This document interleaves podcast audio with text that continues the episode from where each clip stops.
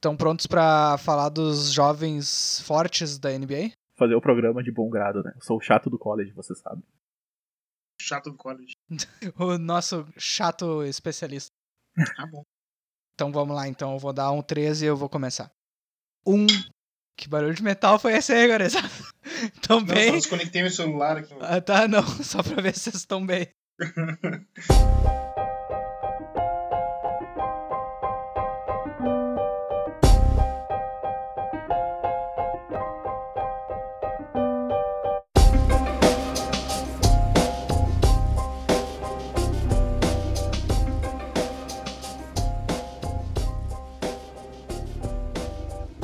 Olá, amigos e amigas, bem-vindos a mais uma edição do Stepcast, o podcast que trata dos destaques e detalhes do mundo da NBA. Eu sou o Guilherme Jäger e comigo estão aqui os meus amigos Rafael Amarante. Tudo bom, Rafael? Tudo bem, Gui? Vamos bater um papo aí sobre os principais novatos dessa próxima temporada. Estamos acompanhados também de Rodrigo Souza. Tudo bem, Rodrigo? Tudo ótimo, como estão os companheiros? Ah, hoje ah, vamos falar do- do- dos, dos próximos, das próximas estrelas da liga. É sempre um momento legal ver ah, o fluxo novo de talento que entra na NBA e hoje nós vamos chamar a atenção para os principais destaques que nós apontamos para essa próxima temporada, né? Os principais rookies ou os principais calouros que vão se destacar individualmente nessa, nessa próxima temporada da NBA. Nós adotamos uma votação entre os integrantes do programa para avaliar exatamente quem seriam os calouros com o maior impacto positivo nessa primeira temporada da NBA. Claro que nós vamos projetar também o futuro, porque não tem como se falar de calouros sem projetar o futuro dos mesmos, mas o foco inicial vai ser analisar quais são as contribuições que esses calouros podem dar já nos, nos seus clubes inicialmente e projetar como os seus times vão parecer a partir da inserção de- do jogo desses calouros, se eles vão assumir um papel de protagonismo ou se eles vão assumir um papel complementar, quais as suas características que podem complementar os seus companheiros de equipe, entre outros aspectos do jogo desses calouros. Nós temos então uma lista de cinco jogadores, os quais nós avaliamos que vão ser os principais produtores nessa primeira temporada. Lembrando que não são necessariamente os jogadores que vão ter a melhor carreira, mas sim os que nós avaliamos que vão ter a melhor primeira temporada. E, após essa lista de cinco jogadores, cada um de nós vai ressaltar o perfil de um jogador que nós achamos interessante de acompanhar o seu desenvolvimento nessa primeira temporada e como ele pode projetar para os próximos anos e também para a sua carreira no futuro. Claro, sempre colocar um pouco de freio no hype né, desses jogadores, porque a gente está aqui para matar a alegria né, de torcedores. Aí eu achei correto. Mas assim, essa seleção que nós fizemos aqui não tem nenhum bust, eu posso garantir. Hoje é dia 1 de outubro, né? 2019. Hoje é dia 1 de outubro de 2019, estamos gravando às 8h41 de uma noite tórrida no Rio Grande do Sul. Não tão tórrida quanto no Canadá, é... ou tô errado, Rafael? Aqui tá tranquilíssimo, cara. Faz 12 graus nesse Que momento. inveja. 12 graus no Canadá, eu tô invejando bastante, mas aqui no Rio Grande do Sul a temperatura tá quente e as takes vão ser quentes também. Rodrigo afirmando que não tem nenhum bust, né? é isso, Não, não, Rodrigo? não. É a nossa lista aqui, no final. ah, Hoje, como eu falei, né? 1 de outubro, no final da temporada, vocês podem cobrar que dessa lista aqui só sai coisa boa. Ou nem tanto assim, mas ah, vai sair coisa boa dessa lista. Então todas as cobranças vocês não façam pro perfil do podcast, tá? Vocês façam diretamente pro perfil de Twitter do Rodrigo, que é arroba mynamesnotjube. Esse é o perfil do Rodrigo, vocês podem direcionar todas as cobranças direto para ele. Exatamente. Críticas, Tá. xingamentos, pode mandar tudo pra lá. É, Exatamente. e pode ser, pode ser xingamento gratuito também, assim. Pensou em alguma coisa, quer xingar alguém, pode É, mandar pra lá. É, o Rodrigo tá sempre disposto a ouvir os seus xingamentos e responder. Então a gente poderia abrir aqui a nossa lista, né? Eu não sei se vocês gostariam de já abrir direto ou vamos, fa- vamos falar do 5 ao 1 ou do 1 ao 5. O que vocês acham? Cara, vamos, vamos começar pelo, pelo cara. É, é, também acho. Pode ser. Vamos começar pelo cara, né? Não tem como não ser. A gente até pede desculpas antecipadamente, porque se você não está a par do hype de Zion Williamson, ou se você já está enjoado do hype de Zion Williamson, ele se não é o podcast pra você. Uh, Zion Williamson, aqui nós estamos muito emocionados com ele. E vamos soltar uma take, né, direto. Eu, para mim, esse cara é o futuro melhor jogador da liga. Então, eu tô completamente no, no trem do hype aí do Zion Williamson. Não sei como é que estão os amigos. É, é, eu sou, eu sou torcedor do Pelicans, né? Então, vocês podem imaginar como, como tá o meu hype. Mas é, mas é justificável, né? Um jogador com o tipo físico e com a mobilidade dele e com as ferramentas é raríssimo de encontrar na liga. É, cara, assim, é, pra mim, é um, no mínimo, é o melhor, melhor promessa aí desde o Anthony Davis. Talvez seja a melhor promessa desde o LeBron James. E é como o Rodrigo falou, um perfil físico, assim, completamente fora da curva, né? A gente, é uma coisa que eu, pelo menos, não lembro de ter visto na história da NBA, assim. Um cara desse tamanho, com a, com a mobilidade e flexibilidade que ele tem, e, e a velocidade também. Ele, ele combina to, todo, todas as características físicas num jogador só. É, ele é completamente fora do, dos padrões, né? Porque na, na, na, teoria ele não deveria ter aquela mobilidade com, com a forma física dele, né? É, ele tem muito recurso, é muito rápido e na teoria não deveria ser assim, né? Então é realmente é, é, uma, é um, um talento fora fora do normal, realmente, né?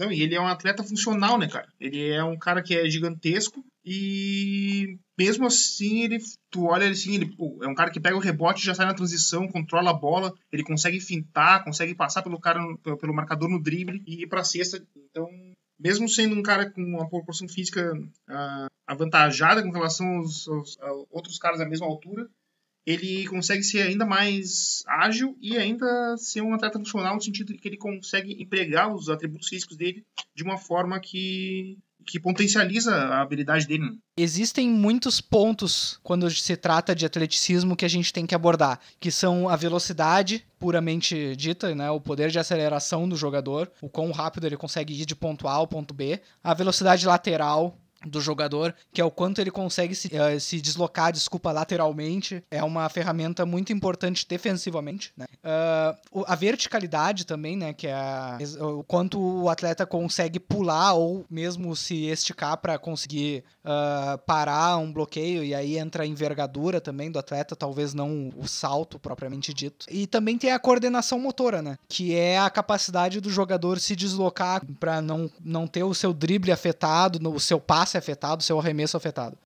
Quando a gente trata desses atributos todos, muitos atletas fenomenais na NBA faltam algum desses recursos. O Zion é ótimo em todos. Ele provavelmente entra na NBA sendo top 5 atletas da NBA, no mínimo. Uh, isso só atleticamente falando, só dos, do potencial físico que ele tem porque ele é um cara que ele pula para fora do ginásio, ele tem, ele é rápido na transição, ele tem uma velocidade lateral que é, se olha para ele com a força que ele tem, o peso que ele tem, é, como vocês falaram, é impossível praticamente de aceitar o que se está vendo. E ele é um cara mega coordenado, ele tem um drible muito súbito, ele tem uh, uma visão de jogo também muito apurada, né? Quando a gente fala dos atributos mentais do Zion, né? Que eu acho que é aí que o pessoal não entende exatamente qual é a verdadeira qualidade do Zion. Ele, porque o que se fala primeiro é do atleticismo dele, que é o que aparece nas mixtapes, né? Mas uhum. ele é um cara que ele tem uma visão de jogo que se ainda não é perfeita, ela já é perfeitamente viável para um criador secundário no mínimo na liga o arremesso dele não é dos melhores, ele, é, ele tem um arremesso ainda um pouco lento, uma mecânica lenta, mas ele também não é um zero completo ao, ao arremessar. Já é melhor que o Ben Simmons, né? Sim. Já é melhor que o Ben Simmons, né? É importante ressaltar. Até porque ele arremessa, né? Ele não é covarde. E ele tem uma ele tem um instinto defensivo muito apurado já para sua para sua idade. Ele é um jogador de 18 anos ainda. É, é, é, aliás, 19 anos, desculpa. 19 anos, 2 metros, 129 quilos. O que isso deve. Imagino que deve. Os Pelicans devem cortar um pouco na, na dieta esse, é, esse peso, né? Mas. É, essa é até umas questões com relação ao futuro dele, né? Para mim são, são duas. É o arremesso, como tu citou, é um arremesso que existe, né? Então, tipo, ele, arremessa e tal, tem um aproveitamento até ok, mas que não é um ponto forte. e que ainda é bem inconsistente, né? Se tu olhar o arremesso dele, assim, o movimento não é sempre o mesmo, então é uma coisa que é meio problemática ainda. E a outra questão é se ele vai estar tá em forma, né? No futuro da carreira dele, assim. É, exatamente. esses são os principais problemas, até porque o peso dele, uh, pelo atleticismo enorme dele, o peso dele pode acabar afetando. Por exemplo, ele é um cara que vai precisar muito da sua verticalidade, do seu pulo, porque por mais que ele seja alto e jogue e possa jogar em várias funções, Talvez a única fraqueza dele atlética é que a envergadura dele não seja tão grande quanto, quanto é procurado na NBA. Então ele vai precisar bastante da verticalidade dele e o peso pode acabar dando um impacto nas juntas dele, né? Mas é, é um cara que eu vejo já entrando na liga como sendo um, uma estrela e é difícil de a gente projetar isso mesmo dos melhores calouros. E é um cara que já vai centralizar o jogo direto. Eu, eu, eu, eu, acredito muito nisso. Os Pelicans, eles afirmam que inicialmente eles vão centralizar o jogo no Drew Holiday, né? Eu acredito até que para tirar a pressão do Zion, porque é um hype aliás, eu não estou ajudando nisso também, né? O hype em torno dele é enorme, mas eu acho que em pouco tempo, naturalmente, o jogo vai acabar voltando para ele. Essas questões da, da forma física e tal, uh, quando tu citou a questão de visão de jogo, isso me lembra que o, os vídeos do, do Zion pipocam né, na internet tem um, que, uns, uns três anos já, quatro anos já. E, e ele evoluiu muita coisa, muita coisa assim Lógico, né? Ele era uma criança praticamente, né? Um adolescente. Mas uh, a gente consegue perceber uma evolução nos fundamentos, uma melhora constante, né? Ele está sempre aprendendo, está sempre melhorando. Então, essa questão do físico e, atributos técnicos, né? Como o próprio passe, ele, é um, ele era um jogador que não. basicamente de força, né? Ele não passava, era, era, era limitado nesse aspecto. E ele uh, evoluiu só nesse último ano de college ele já evoluiu muito nisso, né? Ele é outro tipo de jogador. Então eu acho que na, na NBA isso não vai parar. Eu acho que a gente vai ter a cada ano ele melhorando, ele mais forte e, e o hype o hype é real. Eu acredito bastante no, no jogador. Né? Tem uma outra questão que eu queria abordar também, que o, Rafael citou o Anthony Davis, uh, o próprio LeBron. Uh, todo mundo sabe do talento do, do, do, Anthony Davis, né? Ele é o melhor jogador de garrafão da liga. Só que o Zion ele traz um, mais um atributo que é a questão da mídia, né? Uh, o Anthony Davis ele nunca foi uma. Talvez agora em Los Angeles ele seja, né? Mas ele nunca chamou a atenção para New Orleans como o Zion uh, chama hoje, né? Só a gente vê a grade de transmissão, jogos de Natal, etc. Né? É um jogador muito mais midiático e ele pode mudar mudar a cara da franquia, talvez como aconteceu com o Spurs, com, na época do Duncan, algum jogador desse nível, assim, né? Eu acho que além de todos os atributos técnicos, ele ainda pode trazer muitos benefícios, né? E mudar totalmente de patamar o time, né? Uma outra questão que é até relacionada com isso é que se tu olha o Zion jogando, cara, fica claro que ele ama jogar, ele ama o jogo, ele deixa tudo na quadra ali, tem vários lances. Eu até não acompanho tanto assim college, mas ali no March Madness, a gente sempre acaba assistindo. Né? E tem, tu olha o Zion, ele é um cara que chega a se atirar no chão com bola que assim, um jogador normal dá por perdida. E ele tem potencial físico tão grande que ele, que ele se joga nessas bolas e ele consegue recuperar. E ele tá sempre buscando rebote ofensivo. E se ele não consegue, ele já volta e, e compõe de novo a defesa. Então, então tu olha o Zion jogando e é, fica claro que ele, que ele é um cara que deixa tudo na quadra, assim. E o que é raro para um jogador, para um novato que desse potencial, né? Geralmente quando o cara é muito bom assim, ele não vai ser um jogador que vai que vai se destacar pelo esforço dele. E o Zion traz isso com ele além de todo o talento. É, nós vamos inclusive falar de outros jogadores desse, dessa mesma classe que não tem essa, esse empenho, né, essa dedicação que o Zion tem, né? Que pecam justamente nisso, né? Então é um, é um jogador, o Zion é um jogador que pode, como o, Gui falou, pode ser a próxima grande estrela da liga, né? Pode assumir essa posição por muitos e muitos anos. Pela reformulação do plantel dos Pelicans, a gente vê que há uma tentativa de colocar muitos criadores secundários na equipe, né? E, claro, tem o JJ Redick e, e, e com ele a tentativa de se colocar mais arremesso, né? O que é muito positivo para o Zion, mas a gente vê inicialmente uma tentativa de uh, abarcar o Zion com muitos criadores na volta, talvez para desenvolver essa parte inicial do jogo dele, vislumbrando um futuro onde ele vai ser o criador primário. Eu acho que essa responsabilidade de, de ser o principal criador, uh, colocada em cima do, do Holiday, não é infundada, né? Eu acho que ele é um jogador muito subestimado, então ele, ele tem totais condições de, de assumir esse papel. Lógico. O futuro MVP é, Holiday. É, não duvide do, do, do, meu menino. O, Só que, lógico, né? A, a, o projeto é todo voltado pro Zion, né? O Pelicans ele deu muita sorte no, no draft. Tu entrar no draft com 6% de chance e sair com o Zion Williamson é, são, é coisa do destino, né? E, mas, mas assim, a princípio, eu acredito que nesses primeiros anos não é infundado. Acho que uh, ele vai ter um pouco menos de responsabilidade justamente para desenvolver, né? E no quesito de previsões para o primeiro ano do Zion Williamson, vocês acreditam que se ele não acontecer nada de lesões com ele, o, o, o, o prêmio de calor do ano já vai ser com ele? Tá no papo ou tem algum concorrente? Eu não, não vejo outra possibilidade, assim, a não ser uma lesão. Talvez é Nicomelli? clubismo tá assim. Não, né? é, tá. tá é. nível assustador. Eu, eu gosto tanto do Zion, mas eu já tô quase querendo sair do Zion. por causa do, do clubismo. Vocês, vocês, vocês ouviram o que eu disse, talvez, né? Não, mas a, a, a princípio. Talvez. A, a princípio não, é, é, o Zion. É, é importante ser razoável. talvez Nicomelli, mas eu acredito no Zion em um primeiro momento. Não, falando sério, assim, cara, ele é, um, ele é um cara que o Zion teve o maior PR, né, o maior uh, efficiency rating da história do college no ano passado.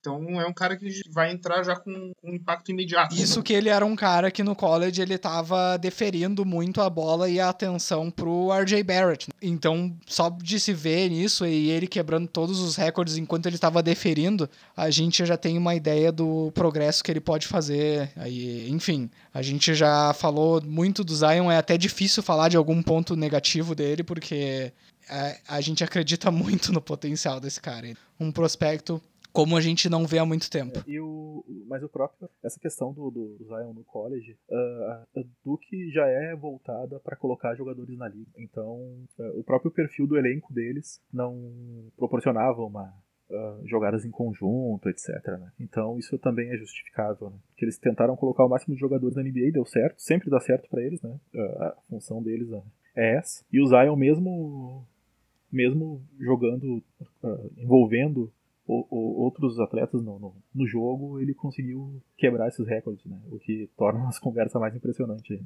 Exatamente. E eu tô muito interessado para ver ele finalmente com mais arremessadores na volta. Só de saber que ele vai ter o Drew Holiday e o JJ Redick para quem passar e esses dois abrindo o garrafão para ele e pro atleticismo surreal dele, vai ser algo impressionante. Mas o que vocês acham da gente descer a terra um pouco e tratar de outros prospectos? Porque eu não sei se vocês concordam com o consenso desse draft, mas o consenso desse draft é que após o Zion a decaída é, é bastante significativa. Mas mesmo assim, tem muitos prospectos que já devem contribuir positivamente de primeira, né? Um desses prospectos que é até difícil de a gente falar, porque a gente sabe que prospectos na posição de armador ou point guard, eles sempre acabam tendo uma dificuldade inicial um pouco maior. Mas se deposita muita fé nesse prospecto, que é o Jamorant, né? O, a escolha número 2. Até agora a gente não tá reinventando a roda em nenhuma da,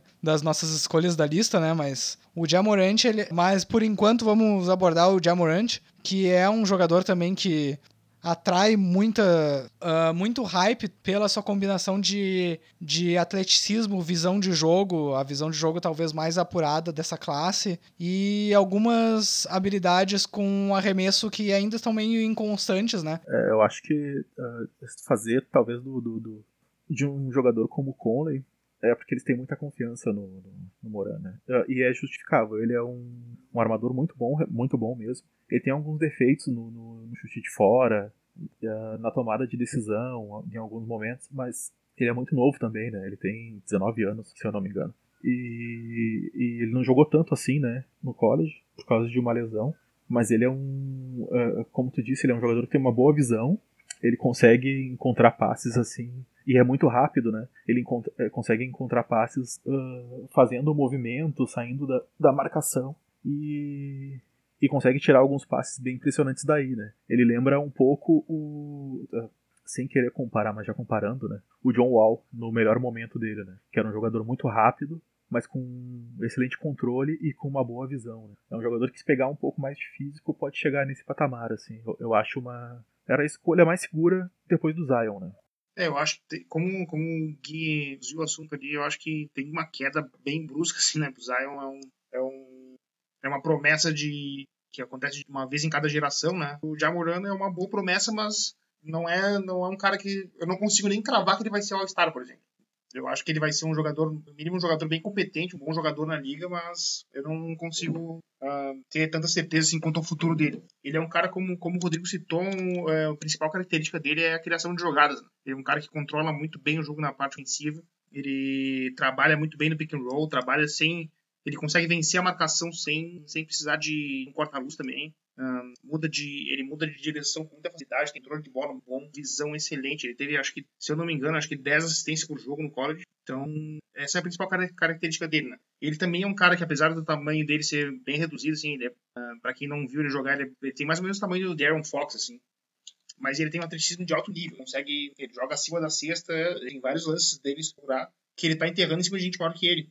Então ele tem essa característica interessante, né? consegue sair bem do chão, consegue atacar o ar. É, exatamente. Uh, enquanto ao porte atlético dele, realmente é uma das questões que afeta praticamente tudo que é tipo de calouro, mas no caso dele é bem gritante não pelo peso em si, mas pelo porte do seu pelo porte do, do, seu corpo, né? O porte atlético que ele tem, que é um porte muito esguio, o que não projeta bem defensivamente, né? Apesar de a gente saber que o, o, a posição de armador ou point guard é a posição talvez menos importante defensivamente. Uh, ele é um jogador que provavelmente projeta como um defensor mediano, mas ele tem o talento de fazer uma uma pontuação de isolamento positiva, com um atleticismo importante de velocidade e verticalidade. Uh, ele é rápido e ele é bem coordenado, né? Mas uh, ele também ele acaba tendo. Ele não é. Quando a gente compara ele a Darren Fox e John Wall, ele tem realmente a velocidade, mas ele não tem a mesma aceleração dos dois, né? É importante a gente ressaltar isso porque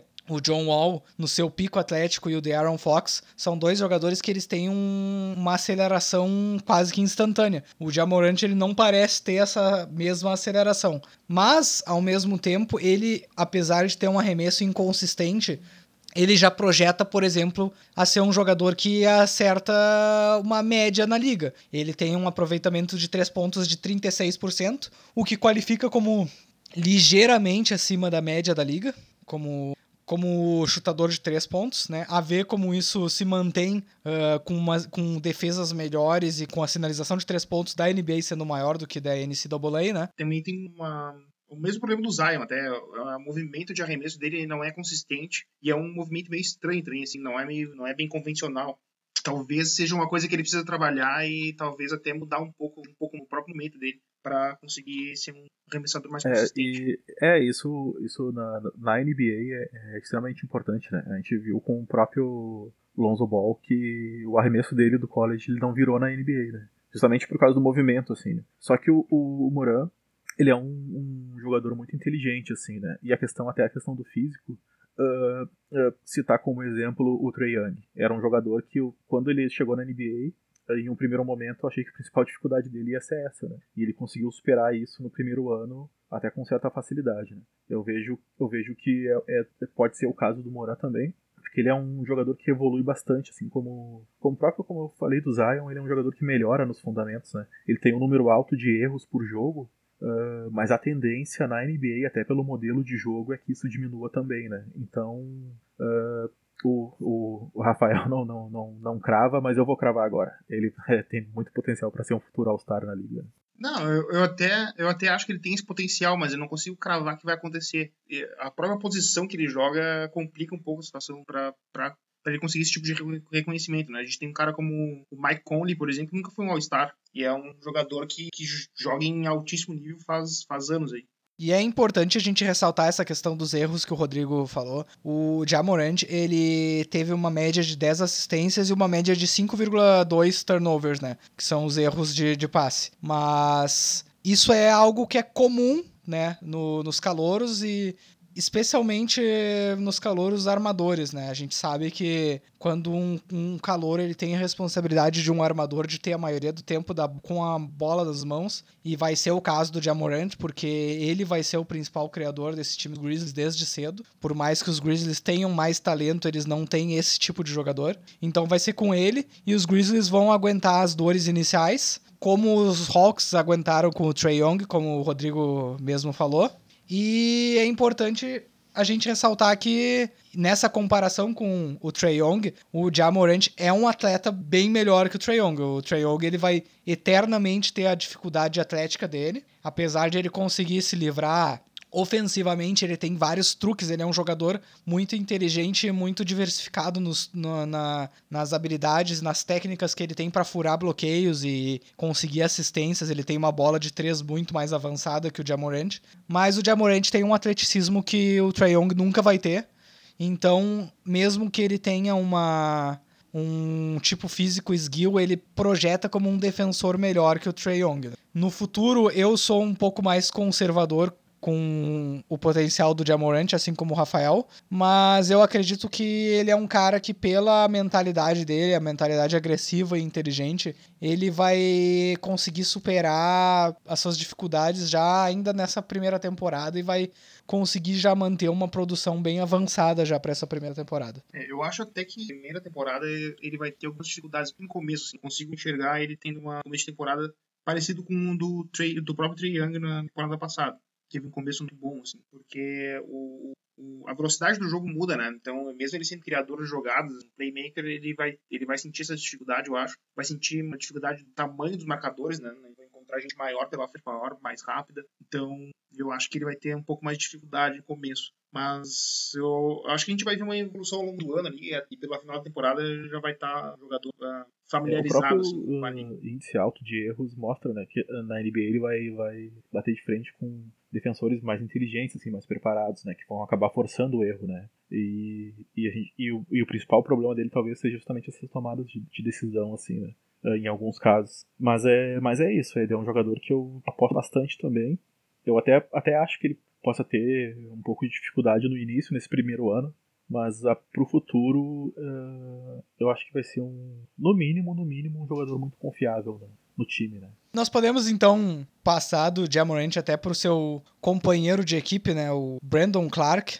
Esse eu acho que é a primeira escolha mais controversa da nossa lista, mas é uma escolha que eu defenderia com unhas e dentes. Ele é um cara que do que a gente viu dele, ele tem um perfil muito interessante para essa liga, um perfil muito moderno. Ele é um cara de 22 anos, então ele é um prospecto um pouco mais velho e talvez um pouco mais pronto, né? Mas ele é um jogador com um potencial defensivo enorme, ele é um cara que tem um potencial defensivo de conseguir aí marcar cinco posições na liga, talvez, ou pelo menos quatro posições na liga. Um cara com uma visão de jogo importante um, e um jogo ofensivo em, em desenvolvimento. Ele é um cara que inicialmente ele se projetava como sendo um prospecto puramente defensivo, mas nesse último ano ele mostrou uma evolução no seu jogo de três pontos. Ainda não está exatamente aceitável, mas só o fato de ele ser um,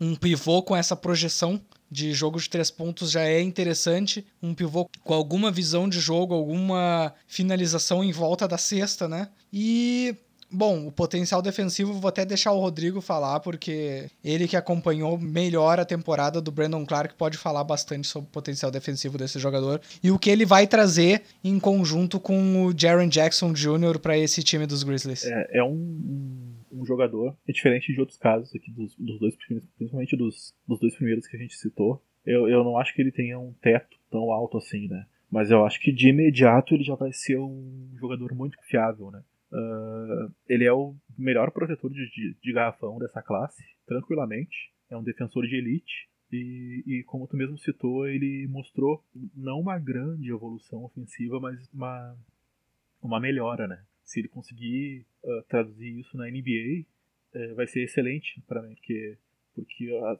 o Jaren Jackson ele foi um, um, dos melhores calouros na temporada passada, e a combinação dos dois, principalmente, uh, o casamento ali no, no, no garrafão, é, eu acho que pode dar muita liga, né? Um complementando o outro, assim. Eu achei uma escolha muito boa, apesar de não ter tanto teto, assim. Porque até pelas carências do, do, do, do time, é um jogador que pode uh, contribuir de imediato. Ele cobre muitas posições, ele é ágil. Cara, o Clark é, é, também é um jogador que eu gosto muito. Até a gente conversou bastante né, durante o ano. Eu sempre falava no Brandon, no Brandon Clark. Um, é um, um, cara um pouco mais velho, assim, acho que ele tem 23 anos já, uma coisa assim. Então é um dos mais velhos da classe. Mas mesmo assim, eu achei até estranho ele ter saído só na escolha 21. Mesmo como o próprio Rodrigo falou, não é um cara que tem um teto tão alto, mas ele já é um, um cara extremamente inteligente na defesa. Ele entrar na NBA e já vai fazer parte na parte de defesa imediato. Assim. E isso eu consigo enxergar ocorrer pela carreira inteira dele.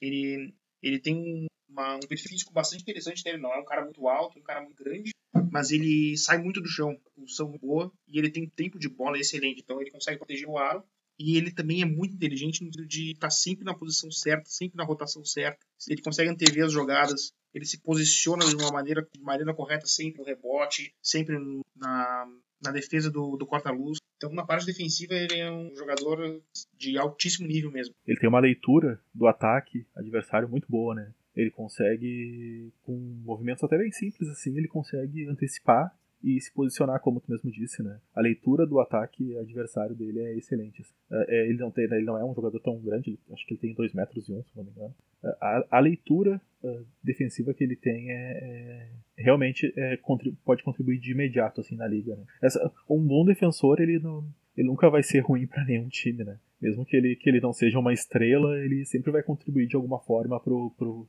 pra rotação, né? Então, eu acho que é o, que é o caso do Clark. É, e o Clark, ele é o tipo de defensor que, pelo perfil atlético dele e pela posição que ele deve projetar, ele deve projetar como um, um pivô de small ball, né? Ele é o tipo de jogador que apaga os erros defensivos de outros jogadores do seu time. Uh, ele tem uma média de bloqueios muito alta, ele contesta muito bem os arremessos, como vocês falaram. Tempo defensivo e uma, um instinto defensivo muito importante. E ele é um jogador também que, mesmo se ele nunca evoluir, uh, ofensivamente, ele vai ter um espaço na liga, mas ele já demonstra alguma evolução, né? Eu acredito que ele tenha ido tarde pela idade dele, né? Ele já é um jogador de 23 anos, mas ele é um cara que mostra especialmente uma evolução com visão de jogo, né? Ele teve uma média de turnovers um pouco alta, mas ele teve uma média de duas assistências por partida, que para um pivô é relevante. E é um cara que mesmo se ele nunca for evoluir uh,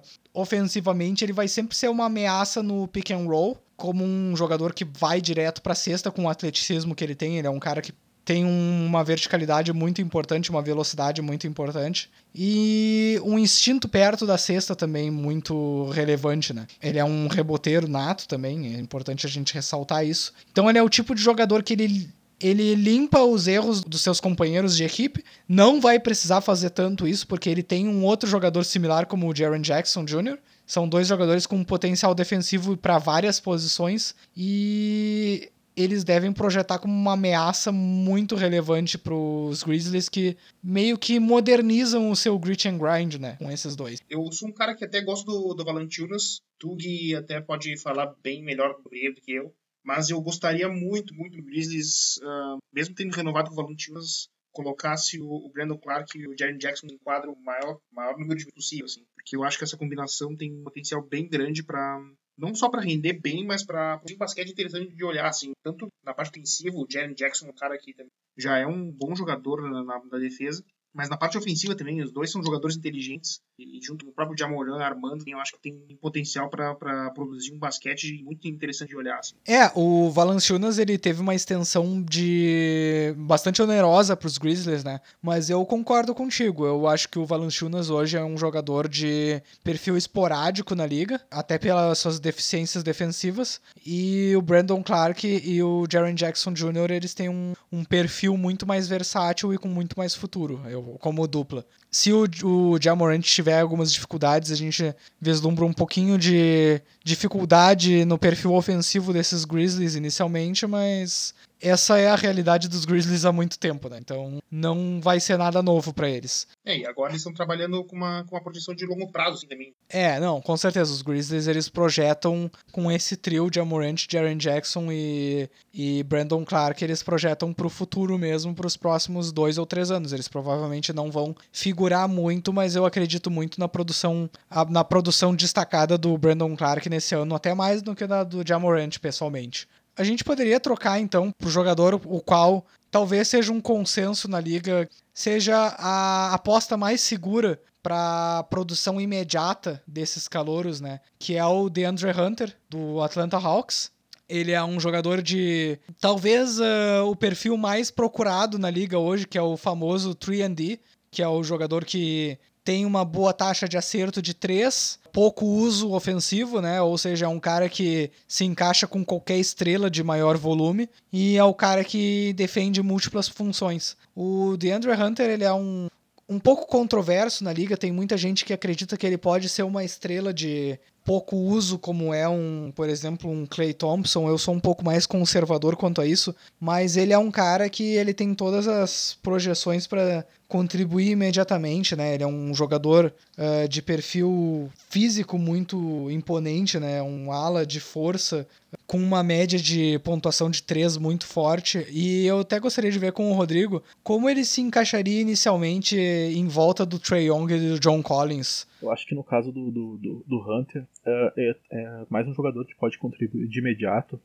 mas não para se tornar uma, uma estrela, assim, um, um jogador a nível top na liga, né? Mas ele é, é, com certeza ele vai ser um jogador muito útil. Uh, ele tem uh, envergadura muito boa, né? 2,18 de envergadura para a posição. É um, já é um defensor muito bom, tem um teto para evoluir mais e tem um aproveitamento de arremessos muito bom também, né? Então, uh, em situações diferentes, com características diferentes, ele é, se encaixa no, no, no, no, que eu falei do, do Clark, né? Ele é um tipo de jogador que a liga busca hoje, e mesmo que não, não se torne uma grande estrela ou algo do gênero, ele sempre vai ser um jogador muito útil, né? Nas situações assim. Ele não é um, um, um arremessador que, que, que, tem um bom aproveitamento saindo do, pro drible, assim, da marcação, mas ele parado quando recebe a bola na, na, uh, em boas condições, ele é ele é muito perigoso, assim, né? Então é um jogador que as outras equipes sempre vão ter que ter o mínimo de cuidado com ele possível. Isso já tira já tira o foco de outros jogadores do, do, do, do, Atlanta, né? Então isso sempre vai ser útil na liga. É, exatamente. Não tem nenhuma equipe na liga que não tenha espaço para um jogador com o porte físico dele, com os instintos defensivos que ele já demonstra ter e que arremessa uma média de 43,8% de 3. Não tem uma equipe da liga que não gostaria de ter esse cara. Claro que a gente tem a ver quanto essa essa projeção vai se realizar nesses primeiros anos, né? Mas mesmo que ele tenha alguma regressão, se ele conseguir atingir 39 a 40% de arremesso de 3, ele já tá no alto escalão de arremessadores de 3 da liga. Então é algo muito relevante, é um cara que vai encaixar muito bem com o jogo do, do Atlanta Hawks, que é um jogo posicional muito importante com o Trey Young e com o Joe Collins o John Collins, especialmente, vai precisar de ter esse espaçamento na sua volta. E o DeAndre Hunter com o Kevin Herter e com o Trey Young vai poder ofertar esse espaçamento tranquilamente para eles. Uma coisa que me preocupa muito e o que me torna conservador quanto à projeção dele, né, é a visão de jogo dele. E não só quanto a passes, ele não é o melhor assistente para sua posição, mas não só isso, porque é, isso tende a melhorar com o tempo. O que me preocupa do que eu visualizei do DeAndre Hunter, ele é um cara que não só ele não tem as, o perfil de assistências muito elevado, ele, para um perfil de, de, de role player, ele tem ainda uma tendência a partir para um pull-up so, sozinho, para um arremesso de mid-range sozinho e ele não tem muito repertório ofensivo para isso. Isso é algo que, claro, ele é jovem, mas é algo que eu prevejo que assim que ele entrar na liga, os seus técnicos vão tentar tirar dele, porque ou ele vai ter que desenvolver uma maior noção de quem está na sua volta, às vezes ele perde alguns passes meio óbvios, ou ele vai ter que simplesmente deferir o jogo e só pegar a bola para arremessar quando ele estiver aberto. Eu discordo um pouquinho assim da, da questão da, do, do, impacto imediato. Eu acho que talvez eu acho que pode acontecer, mas não é um,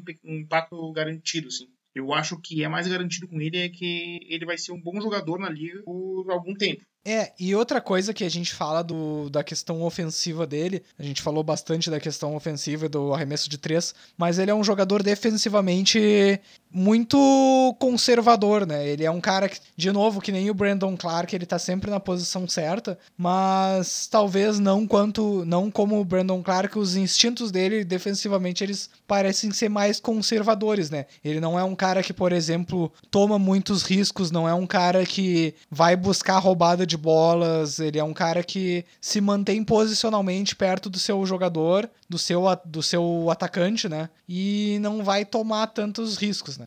É, eu acho que ele é, ele é muito bom na defesa do homem da bola, mas quando ele tá na, no cara fora da bola, eu acho que falha bastante, assim. Um, na questão de, de, de, recuperar, na questão de, fazer a rotação, eu, eu acho que ele tem algum problema aí, mas eu acho que ele vai evoluir essa parte com, com o tempo. Diferente do Clark, assim, que, que pode marcar múltiplas posições, ele já é um, um, bom defensor, assim, mas ele tem que marcar um tipo de jogador específico, né? Quando ele bate de frente com, com um jogador muito rápido ou que se movimenta de maneira inteligente, ele já, já, tem, um, já tem um pouco de dificuldade mesmo. Né? Então isso é, é realmente é verdade. Os, os instintos dele assim, não são tão apurados. Mas ele tem físico e margem, né? para evoluir também nisso daí. Né? É, exatamente. É um cara que tem as ferramentas físicas dele já tem os instintos básicos de defesa dele, sempre vai ter o potencial para ser um dos melhores defensores da liga por padrão. Então, conforme ele for desenvolver os instintos dele e souber aproveitar melhor o porte físico dele e o quanto ele pode apostar e se safar com essas apostas, ele tende só a melhorar defensivamente, né? Agora, dessa lista que nós montamos com jogadores de perfil de produção mais imediata. E o próximo que a gente vai falar é o cara que de longe me dá mais medo desses cinco, que é o RJ Barrett. Uh, ele é um cara que inicialmente eu confiava muito, um cara que pelo jogo internacional que ele demonstrava tinha muito potencial, inclusive antes de todo o hype do Zion se materializar. Ele era projetado como a primeira escolha do draft, né? Mas ele é um cara que, digamos que um o estoque dele acabou caindo bastante, né? Eu não sei se acabou caindo mais do que o necessário ou mais do que é realmente factível, mas essa temporada dele em Duke não pegou bem. É, para quem talvez gostaria de ver o Zion em posição mais proeminente, ele era um cara que, com todos os dons que ele tem, ele talvez tenha tomado muito do papel de opção primária para ele mesmo. Isso não se sabe o quanto disso foi por iniciativa própria, o quanto foi pelo Mike Krzyzewski, né? Mas ele é um cara que tomou muito do papel ofensivo para ele mesmo e é um cara que vai ter que desenvolver muito o seu perfil de análise de jogo e de análise de situações diferentes de jogo num time que não tem muita margem para isso, né? O RJ Barrett ele foi draftado pela franquia New York Knicks, que se tem uma franquia que não é conhecida pelo seu desenvolvimento de jogadores e desenvolvimento de perfil de jogo atualmente na liga é o New York Knicks, né? Cara, mas aí é que tá, aí é que tá. Eu concordo com isso, mas eu acho que o RJ especificamente encaixa bem no que é o Knicks hoje. Ele é um cara que, como tu falou, ele é um cara que na parte ofensiva, ele é um cara que vai pensar em pontuar. Esse é o principal pensamento dele e ele tem, ele é bem competente nisso. Ele é um cara que uh, principalmente quando ele bate para dentro pelo lado esquerdo, com a mão esquerda, ele consegue resu bons resultados, ele consegue finalizar para o marcador, mesmo com contato, assim, um cara que finaliza bem mesmo jogada quando ele consegue a, a penetração. Ele tem perfil físico para a posição, a posição 2 ali, físico bem interessante, um cara uh, alto e, e relativamente forte para a posição, assim. Mas, como tu falou, é, ainda tem muitos problemas de, de, de, escolha de arremessos, de ele não é um passador instintivo, assim, né? Ele está sempre pensando em atacar a cesta e, e criar a própria jogada para ele mesmo. E é importante a gente ressaltar, desculpa interromper, que não é porque ele é um passador, que ele não seja um passador instintivo que ele é um passador ruim. Pelo contrário, Sim. ele tem uma projeção boa como assistente, né? Ele tem uma visão de jogo bem adequada como criador secundário e às vezes até como criador primário em uma situação emergencial né? Isso já na, na, na idade jovem dele, ele já tem isso. Só que realmente, ele, inicialmente ele procura pontuar e ele vai. O principal problema dele vai ser achar esse balanço. E é, e é como eu tava dizendo, isso, isso encaixa com o que é o Knicks hoje, porque o Knicks não tem um jogador assim. Então ele não vai, não, ele não vai precisar dividir a bola com alguém. O Knicks tem o, o Dennis Smith, mas é o único cara que, que segura tanto a bola assim. Então eu acho que ele vai ter bastante oportunidade para refinar essa parte do jogo dele uh, durante essa primeira temporada. Não é um jogador também que eu confie 100%, né? Eu acho que ele tem, eu acho que ele é um jogador um pouco egoísta assim, né? Uh, mas eu até concordo com o Rafael. A, a NBA vai ser melhor para ele desenvolver, vai ser o, o, tipo de jogo que é praticado na liga, vai ser melhor para ele do que era no college, né? Eu até citei no início o elenco do, do de, de, de Duke ele não favoreceu, né? Os jogadores assim, né? Uh, não, não, não foi um encaixe pensado pro, pro, pro coletivo, né? Foi um, um... Eles não tinham espaço, né, cara? Exatamente. Uh, na liga, principalmente numa franquia como o Knicks, que é uma, uma bagunça, né? uh, ali ele pode achar o espaço dele e praticar o tipo de basquete que ele gosta, né? Que é um basquete voltado para para pontuação. Ele é um jogador bem, bem criativo para isso, né? Para criar criar arremesso, conseguir uh, infiltrar na, na, defesa, ele, ele acha os pontos de, de, de, maneiras improváveis. Mas assim, é um jogador que. E, e outra, outra coisa interessante ele já tem uma, uma experiência grande internacional. Então isso já, já traz uma outra bagagem. Isso é o que me alivia em relação a ele. Essa experiência internacional eu acho muito mais importante do que dão méritos. Nós vimos com, com, com o Luca, né? Que foi até um jogador que sofreu um pouco de preconceito no, no, draft e, e, a experiência dele se converteu imediatamente na, na NBA, né? Isso pode acontecer com ele também. Apesar de, de, de, eu não achar que seja um jogador tão talentoso assim quanto o Luca. Mas é, é interessante, assim, o perfil dele eu concordo com o Rafael assim nesse ponto. O perfil dele pro Knicks, acho que se encaixa bem assim. Acho que ali ele vai encontrar o lugar dele na NBA. Eu acho que a produção dele ela vai ser necessitada gigantescamente pelos Knicks, porque eu não confio no Dennis Smith ainda como um criador primário e a alternativa secundária, se não fosse o RJ Barrett, ela seria o Kevin Knox que vai ter que mostrar muitas melhoras ainda. Eu até não gosto de falar muito da temporada passada dele, porque foi a temporada de calor, mas a temporada passada dele estava longe de ser a ideal, né? Mas o RJ Barrett ele vai ter muita oportunidade e por todos os defeitos que ele possa ter demonstrado, ele é um cara que ele exibe um controle uh, de jogo muito importante no que tange as, as suas, o seu reconhecimento das diferentes situações de jogo. É difícil de tu, de tu tirar o RJ Barrett do ritmo dele. Isso é muito importante para um pontuador na liga. Ele é um cara que projeta como pontuador a ser um jogador que vai se adaptar naturalmente à velocidade do jogo da NBA. É muito comum na, na NBA se dizer que um jogador ele, com o tempo se acostuma com o ritmo da liga e o jogo diminui de velocidade para ele. Eu acho que o RJ Barrett, a principal projeção dele como pontuador é um cara para o qual o ritmo do jogo vai ser naturalmente devagar porque ele já é um cara que se mantém em controle. Então essa vai ser a principal virtude dele na liga e todo o repertório ofensivo que ele realmente tem. Ele é um cara que tem um,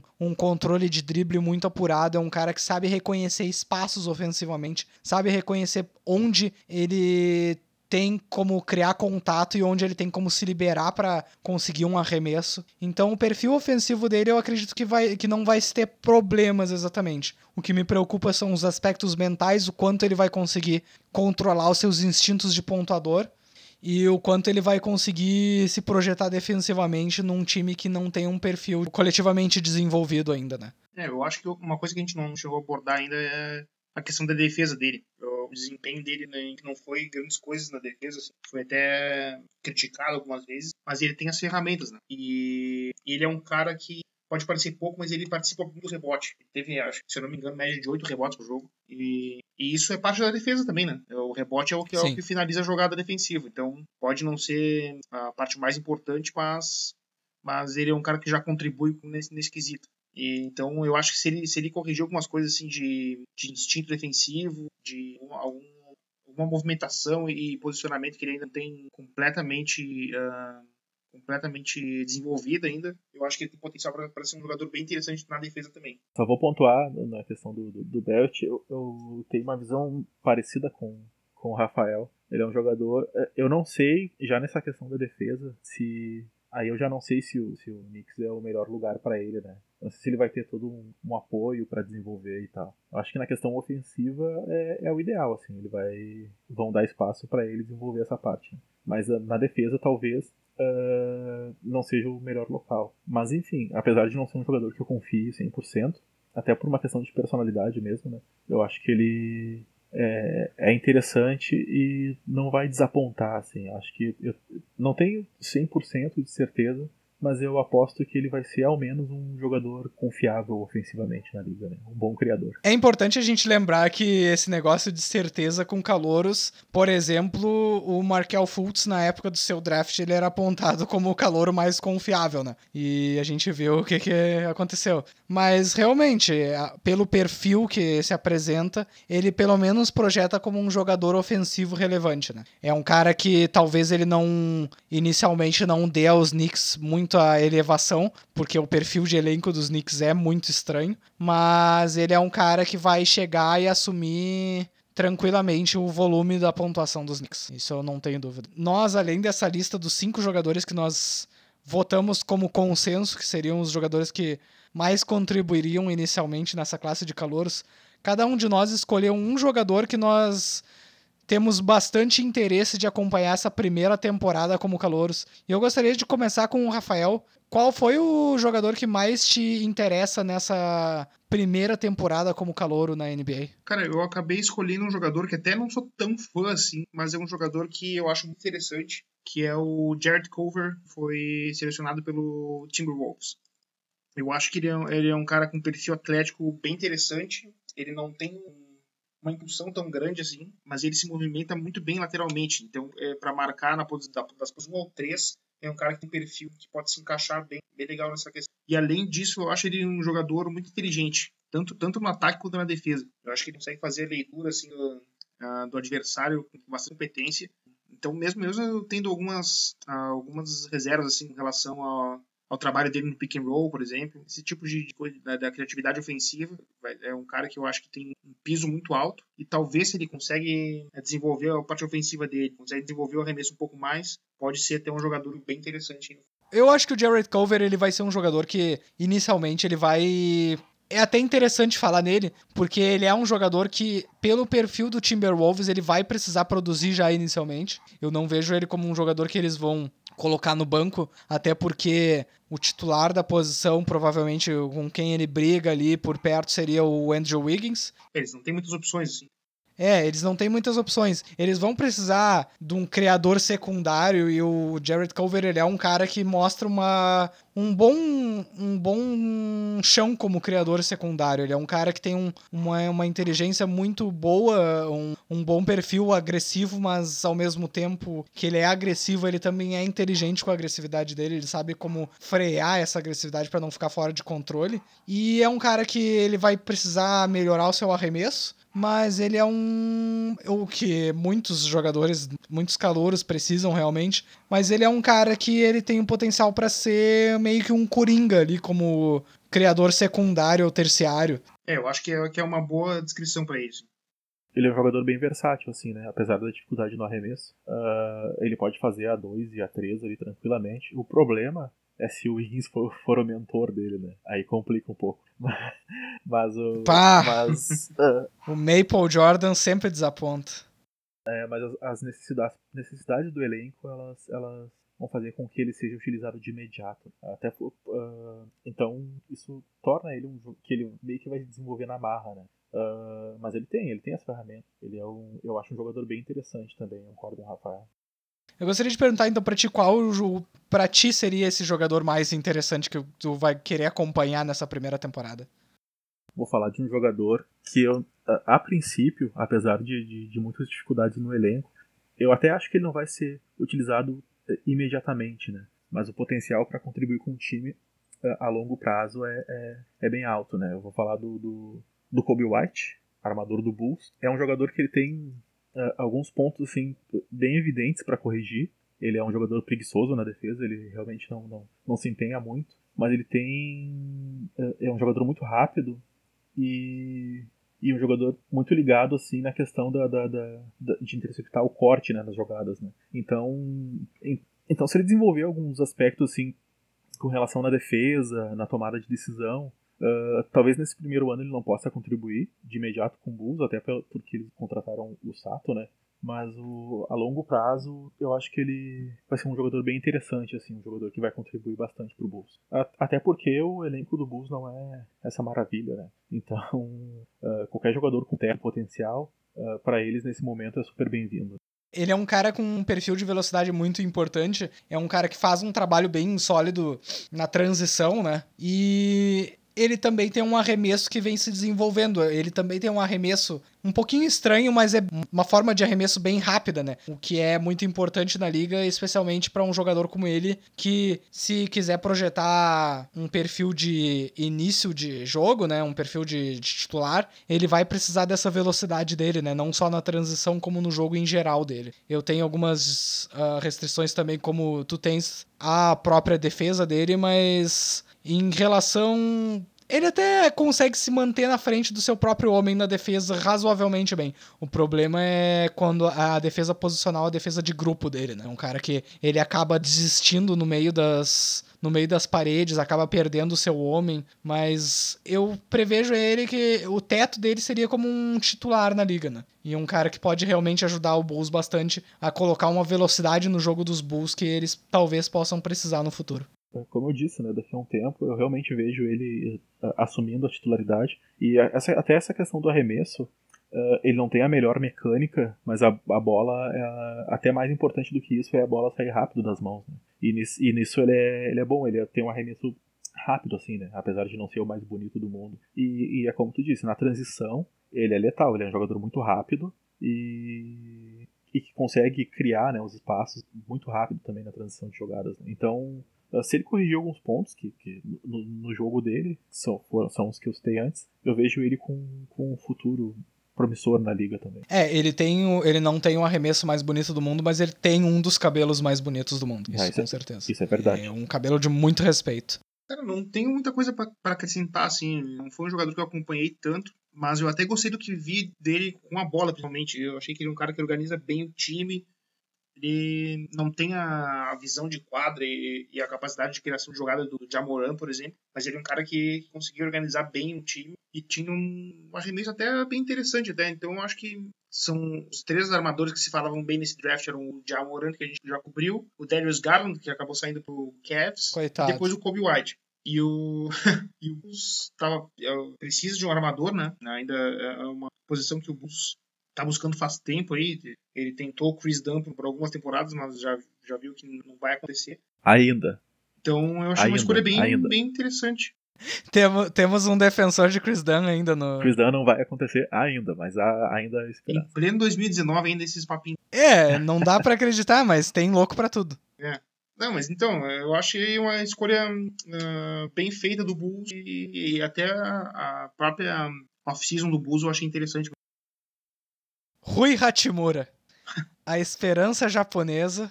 E. Não, falando sério, o Rui Hachimura eu acho um jogador muito interessante. Ele foi draftado pelo Washington Wizards. Ele é um jogador de Gonzaga. E. Um perfil.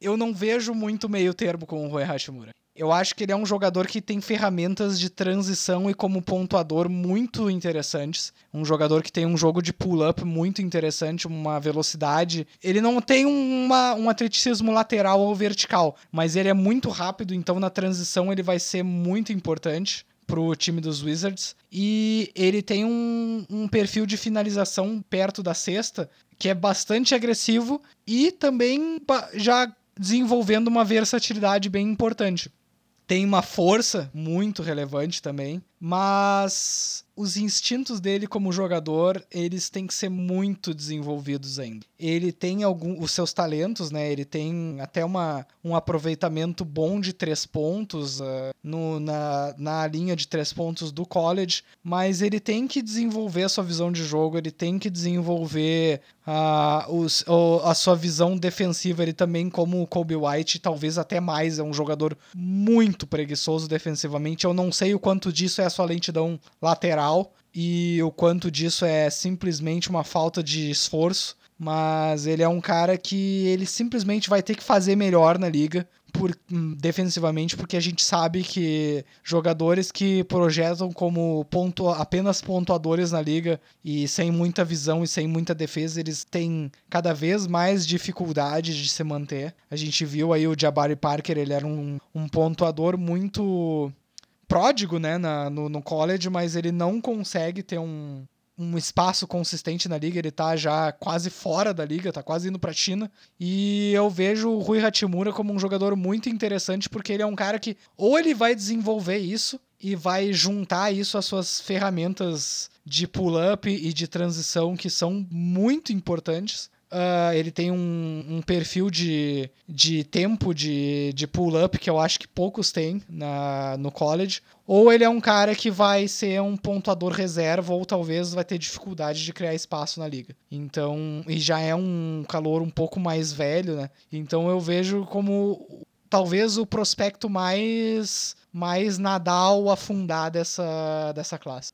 Só queria dizer assim, essa comparação com o Jabari eu acho que não funciona tanto. O Jabari foi um atuador de nível bem mais alto no college. É verdade. Não, vejo assim qual seria a correlação Rui com um Jabari tão direto assim. Até pelo estilo de jogo até consigo ver, mas o, Jabari era um, era, um, era um cara de um nível mais alto. Assim. É, eu me referia mais ao lugar que um cara como o Jabari pode cavar na liga, né? Me referia mais a isso do que propriamente o perfil de jogo. Até porque o, o Jabari ele, ele era um perfil muito mais pródigo como criação individual, mas também ele tinha algumas dificuldades de transição. Enfim, não era bem a questão do jogo, mas mais um perfil que um jogador como o Jabari e como o Hachimura, que são pontuadores de volume com talvez não tantas outras qualidades, conseguem ou não cavar na liga hoje.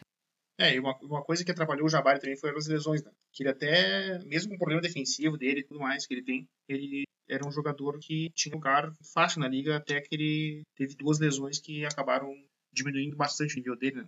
E mesmo assim ele ainda ele ainda tem mais dois anos de contrato na liga, né? Ele conseguiu assinar um contrato de dois anos para temporada. Você sabe muito bem como, mas ele conseguiu Bom pra ele, né? O, o, o, é, mas é que no caso do, do, do Jabari, ele chegou como. A maneira como ele chegou na liga, ele chegou como uma futura estrela, né? E isso, uh, inegavelmente, tem um, tem um impacto, né? É. Até nos contratos que ele assina, na verdade, né? Uh, é. Mas enfim, o, o Hashimura, ele também tem uma experiência internacional boa, né? A seleção do Japão no Mundial foi um desastre completo mas ele foi o melhor jogador do time. Ele conseguiu se destacar, fazer um bom mundial dentro das, das limitações do, do, do, Japão, né? Mas é, é, eu concordo com, com o Gui em alguns pontos. O, o ele tem uma coisa que para mim é, é, ruim, né? Pra, pra, principalmente na NBA, ele tem visão de túnel, né? Isso, se ele não melhorar esse aspecto, ele vai, ele vai ficar é, engavetado nas defesas, ele não vai conseguir achar situações. E, mas enfim, é, assim como eu falei de outros jogadores, o caso dele, as necessidades do elenco vão forçar esse desenvolvimento dele, né? Então, em um primeiro momento ele já vai ser, eu acredito que ele já vai ser utilizado assim. Até porque as necessidades do Wizard são basicamente tudo. É, são é, gritantes, né? Então, então em um primeiro momento ele já vai já vão colocar ele para jogar. Uh, e aí tem duas situações. Ou essas deficiências dele vão ficar extremamente expostas e ele vai ter vai, vai cair cada vez mais, assim como aconteceu com, com, com o Jabari, acho que é esse o ponto que, que o Gui tentou colocar, né? Ou ele vai acabar desenvolvendo na marra melhorando esses aspectos, que eu até acho que ele tem um teto bacana, assim, né, para desenvolvimento na liga. E vai acabar se tornando um jogador interessante, assim, né? Não é, eu não, não, não confio tanto assim, por essas limitações, principalmente a questão da visão de jogo dele, mas, mas enfim, no, no, no Mundial ele bateu de frente com jogadores, bons jogadores, com bons times e ele se destacar, né? Isso sempre é interessante, chega na NBA. Bom, ano que vem o Stepcast provavelmente vai lidar com a campanha de calor do ano de Rui Hachimura, mas no momento a gente no momento a gente encerra o nosso podcast por hoje. Eu gostaria de agradecer a presença do Rodrigo e do Rafael. Muito obrigado por mais esse bate-papo super interessante sobre o basquete e sobre os calouros, né? É, hoje, hoje rendeu, né? o, o podcast, né? Eu agradeço a vocês, pessoal, e até a próxima. É, obrigado aí, Rodrigo. Obrigado, Gui. Foi um prazer estar com vocês aí de novo. É isso aí, até a próxima. Lembrando os nossos ouvintes que vocês podem nos ouvir no Spotify, Google Podcasts, SoundCloud, Breaker, Stitcher, Radio Public, Pocket Casts, Anchor.fm. No YouTube vocês também podem nos ouvir.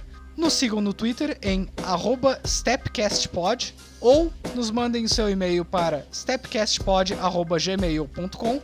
Nos encontramos no próximo programa. Muito obrigado pela sua audiência e até mais!